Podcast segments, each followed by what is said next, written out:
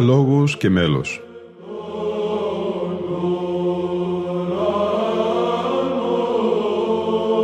Προσεγγίσεις στη μυσταγωγία της ψαλτικής τέχνης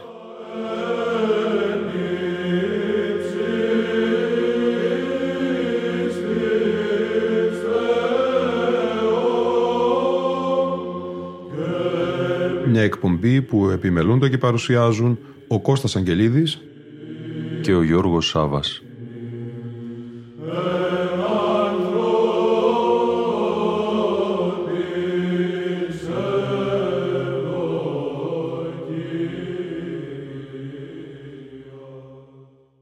Φίλοι ακροατές και φίλες ακροάτριες, τρίτο μέρος του εξαμερούς αφιερώματος της εκπομπής «Λόγος και μέλος» με θεματική ο χειροβικός ύμνος στην Βυζαντινή και στην μεταβυζαντινή μελοποιία σήμερα.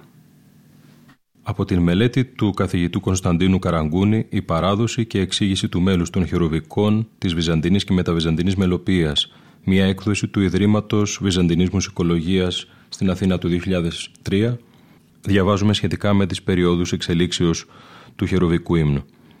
Η προσεκτική μελέτη, η λεπτομερής ταξινόμηση των μουσικών κωδίκων και η συστηματική καταγραφή των περιεχομένων τους βοηθούν στην επισήμανση των κριτηρίων βάσει των οποίων διακρίνονται οι περίοδοι εξελίξεως ή έστω οι σταθμοί διαφοροποιήσεως των μελοποιήσεων του χειροβικού ύμνου. Κάτι τέτοιο είναι εξαιρετικώς απαραίτητο για την παρακολούθηση της παραδόσεως του μέλους του τροπαρίου. Σε καμία περίπτωση δεν δικαιολογείται να επαναπαυθεί η έρευνα σε άκρητο και επιφανειακή διαέρεση των περιόδων με μοναδικό κριτήριο της ιστορικής εξελίξης. Μπορεί για παράδειγμα η μετάβαση από τη Βυζαντινή στη μεταβυζαντινή εποχή να οριοθετείται ακριβώς στην εποχή της αλώσεως της Κωνσταντινούπολεως, είναι λάθος όμως να ορίζεται το έτος 1453 και ως σταθμός για τη διαφοροποίηση του μέλους των χερουβικών. Οι χειρόγραφες μουσικές πηγές αναιρούν εξ ολοκλήρου τη συγκεκριμένη και τις παρόμοιες με αυτήν τοποθετήσεις. Συνεπώς, η πρόοδος του χειροβικού ύμνου περνά βάσει των πηγών από 7 εξελικτικές φάσεις. Πρώτη, από τα τέλη του 13ου έως τα τέλη του 14ου αιώνος. Αν και ο χειροβικός ύμνος χρησιμοποιείται στη λατρεία πολύ πρώτου του 13ου αιώνος, εντούτοις η μουσικολογική μελέτη του καθίσταται εφικτή μόνο μετά την πρώτη μουσικώς παρασημασμένη εμφάνιση του ύμνου στις χειρόγραφες μουσικές πηγές, στα τέλη περίπου του 13ου αιώνος είναι η περίοδος της ανωνύμου ή ψευδεπιγράφου παραδόσεως των χειροβικών και της δειλής εμφανίσεως των πρώτων επωνύμων μελοποιήσεων των μεγάλων μελουργών Ιωάννου Γλυκαίος, των φοιτητών του Ιωάννου Κουκουζέλους και Ξένου Κορώνη και μερικών ακόμη. Οι χρωματικοί ήχοι κυριαρχούν. Δεύτερη, από τα τέλη του 14ου έως το δεύτερο ήμιση του 15ου αιώνος. Η περίοδος αρχίζει με τη ζωηρά παρέμβαση του Ιωάννου Λαμπαδαρίου του Κλαδά στην παράδοση του χειροβικού ύμνου. Επί έναν σχεδόν αιώνα, μισόν αιώνα πρώτης αλώσεως και μισόν μετά από αυτή, διενεργείται η σημαντικότερα και ίσως η πλέον καθοριστική πρόοδος στη μουσική παραγωγή του είδους, η οποία έμελε να σημαδεύσει τη μετέπειτα διαμόρφωση του ύμνου. Πρόκειται για τη συμπλήρωση της οκτωηχίας με μελοποιήσει χειροβικών από τους επιφανεστέρους μελουργούς της τελευταίας Βυζαντινής και της προήμου μεταβυζαντινής εποχής. Τρίτη, από το δεύτερο ήμιση του 15ου έως το πρώτο ήμιση του 17ου αιώνος. Κατά το χρονικό αυτό διάστημα παρατηρείται στασιμότητα η οποία οφείλεται στη μεγάλη ανάπτυξη που γνώρισε ο ύμνος κατά την προηγούμενη φάση.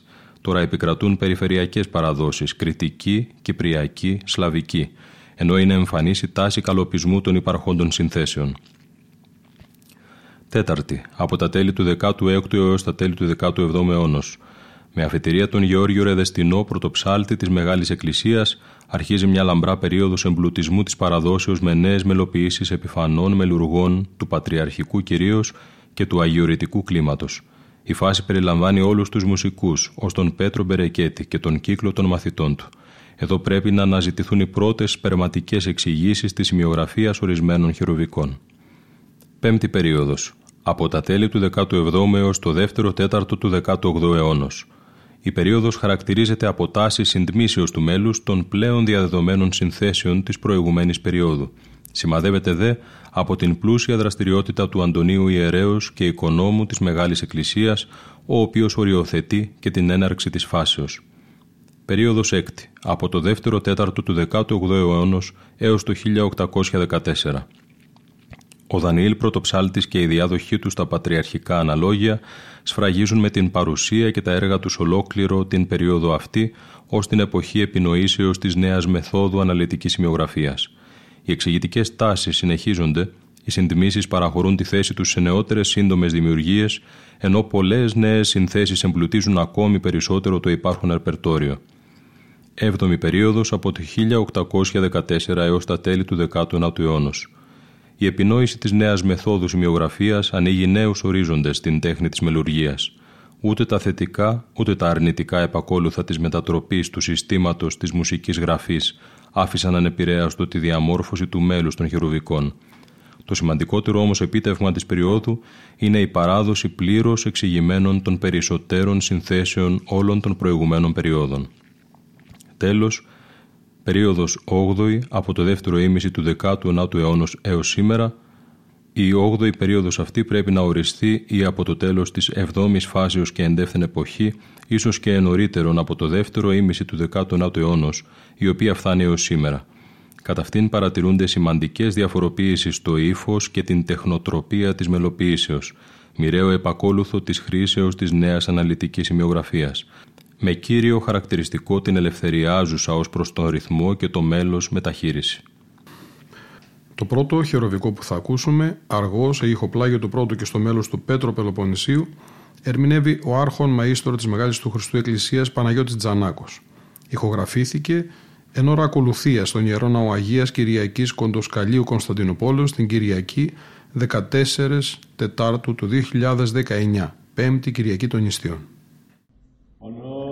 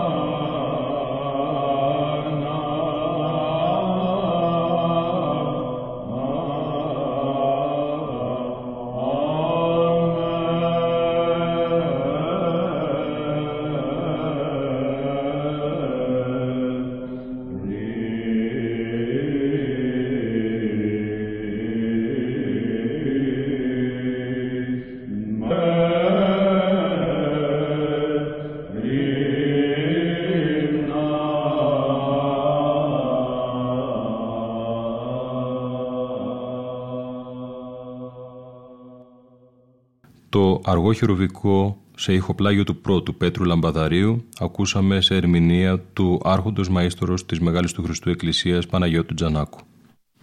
Ο Κωνσταντίνος Καραγκούνης σε ένα άλλο κειμενό του με τον τίτλο «Η διαχρονική παράδοση των παπαδικών θέσεων των χεροβικών τη Βυζαντινής και μεταβυζαντινής περίοδου στα χεροβικά του Πέτρο Πελοποννησίου από το δεύτερο Διεθνές Συνέδριο Μουσικολογικό και Ψαλτικό του 2003 σημειώνει «Η σταθερότητα του μέλους των θέσεων είναι αδιαμφισβήτητη.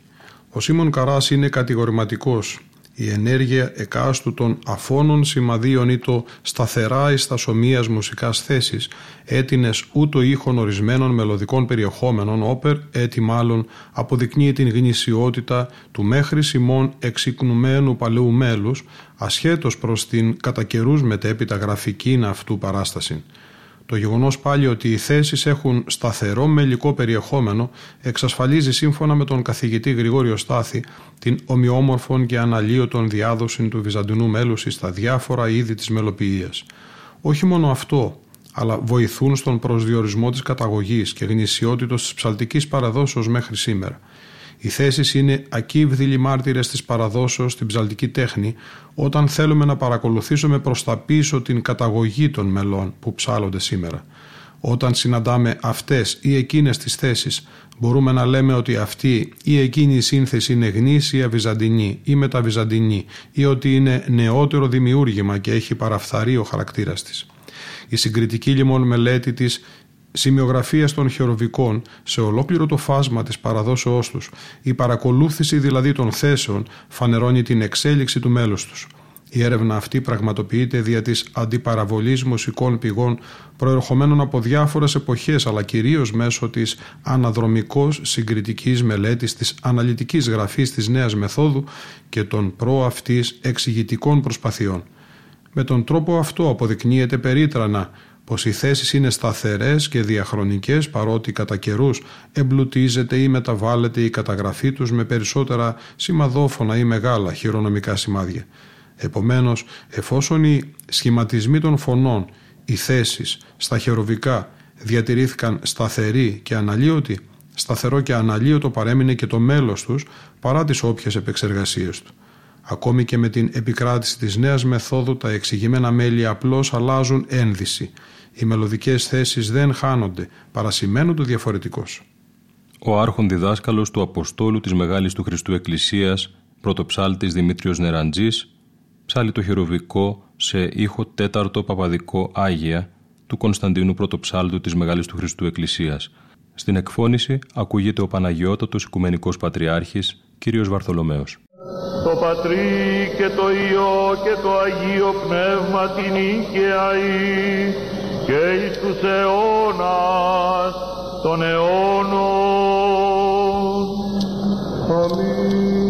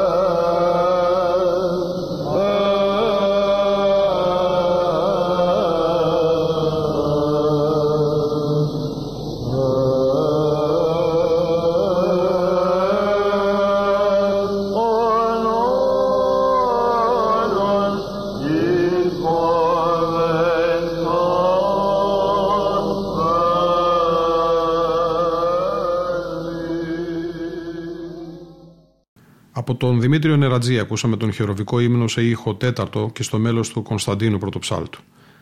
Συνεχίζοντας με ένα ακόμη απόσπασμα από το άρθρο «Η διαχρονική παράδοση των παπαδικών θέσεων των χειροβικών της Βυζαντινής και μεταβυζαντινής περίοδου στα χειροβικά του Πέτρου Πελοποννησίου του καθηγητή Πανεπιστημίου κ. Κωνσταντίνου Καραγκούνη, διαβάζουμε σχετικά με την εξήγηση των θέσεων.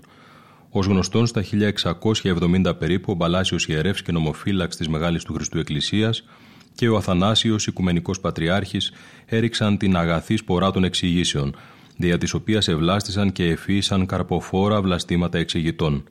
Μεγάλη όθηση όμως έδωσε στα πράγματα ο πρωτοψάλτης της Μεγάλης του Χριστού Εκκλησίας Ιωάννης ο Τραπεζούντιος. Κατόπιν πατριαρχικής επιθυμίας και εντολής έγραψε καταναλυτικότερων τρόπων ου μόνον όσα πρώτος αυτός εκ της πρώτης στενογραφίας εξήγησεν, αλλά και όσα το πρώτον ο ίδιος συνέθεσεν. Τον Ιωάννη διαδοχικώς μιμήθηκαν ο Δανιήλ πρωτοψάλτης της Μεγάλης του Χριστού Εκκλησίας, ο Κύριλλος Επίσκοπος Τίνου ο Μαρμαρινός, ο Μιχαήλ Ιερεύς ο και κυρίως ο Πέτρος Πελοποννήσιος, λαμπαδάριος της Μεγάλης του Χριστού Εκκλησίας. Από όλους τους ανωτέρω σπουδαιότερος εξηγητής ανεδείχθη ο Πέτρος Πελοποννήσιος, ο οποίος εμπλούτησε με περισσότερα φωνητικά σημάδια τις παλαιές στενογραφικές θέσεις. Το σύστημά του υπήρξε τόσο σαφές, ώστε θεωρείται το μετέχμιον της πρώτης σημειογραφίας και της νέας μεθόδου. Δεδομένου ότι η εξηγηματική σημειογραφία που μεταχειρίστηκε κατέστη ικανή να καταγράφει και τα σύντομα συλλαβικά μέλη. Το μικρό σε χρονική διάρκεια αλλά πελώριο σε όγκο έργο του Πέτρου Πελοποννησίου συνέχισαν ο Πέτρος Βυζάντιος, ο Ιάκωβος Πρωτοψάλτης, ο Γεώργιος Κρίς, ο Αντώνιος Λαμπαδάριος και άλλοι. Με την επινόηση και επικράτηση της νέας μεθόδου αναλυτικής σημειογραφίας, το σημαντικότερο μέρος των μελών της Βυζαντινής και μεταβυζαντινής μελοποίησης μετεγράφει από τους τρεις διδασκάλους και παρεδόθη στις νεότερες γενναίες εξηγημένο το μέλος αυτών. Τι συμβαίνει αυτή την περίοδο με τα χειροβικά, Βεβαίως, μια τέτοια κοσμογονική εξέλιξη για τη σημειογραφία δεν μπορεί να αφήσει ανεπηρέαστη τη μουσική καταγραφή του ύμνου. Παρ' όλα αυτά, επειδή τα χερουβικά βρίσκονται σε καθημερινή χρήση στη Θεία Λατρεία και το μέλος των θέσεων τους είναι ιδιαίτερος γνωστό και προσφυλές στους ψάλτες, γι' αυτό οι εξηγητές δεν καταγίνονται συστηματικώς να σημειώσουν εξηγήσεις στα πρωτότυπα των χερουβικών. Σαφώς επισημένονται εξηγητικές σημειώσεις στις όε των χειρογράφων, αλλά σπανιότερα από ό,τι σε άλλα παπαδικά μέλη. Ακόμη και όταν καθιερώνεται ευρέως η επεξηγηματική, καθώς χαρακτηρίζεται, σημειογραφία του Δανιήλ και του Πέτρου, αυτή χρησιμοποιείται αποκλειστικώς στην καταγραφή των νεοφανών χειροβικών της εποχής, ενώ όλες οι παλαιές μελοποιήσει του ύμνου, όταν συνανθολογούνται στις μουσικές πηγές, καταγράφονται με την πρωταρχική τους παρασήμανση. Θα ολοκληρώσουμε τη σημερινή μας εκπομπή με τον ψαλτικό χώρο «Οι Μαΐστορες» της ψαλτικής τέχνης που διευθύνει ο καθηγητής του Πανεπιστημίου και πρωτοψάλτης Αχιλέας Χαλδάκης με το χειροβικό στο μέλος Πέτρου του Βυζαντίου και σε ήχο πρώτου. Από την Κυριακάτη και η Θεία Λειτουργία στον Ιερό Ναό της Αγίας Παρασκευής της Επιβατινής στο Ιάσιο στα πλαίσια του Δευτέρου Φεστιβάλ Βυζαντινής Μουσικής που πραγματοποιήθηκε εκεί τον Σεπτέμβριο του 2018. Το αφιέρωμά μας όμως θα συνεχιστεί και στην αυριανή εκπομπή. Ήταν η εκπομπή Λόγος και Μέλος που επιμελούνται και παρουσιάζουν ο Κώστας Αγγελίδης και ο Γιώργος Σάβα. Στον ήχο ήταν και σήμερα μαζί μας η Λίνα Φονταρά. Yeah.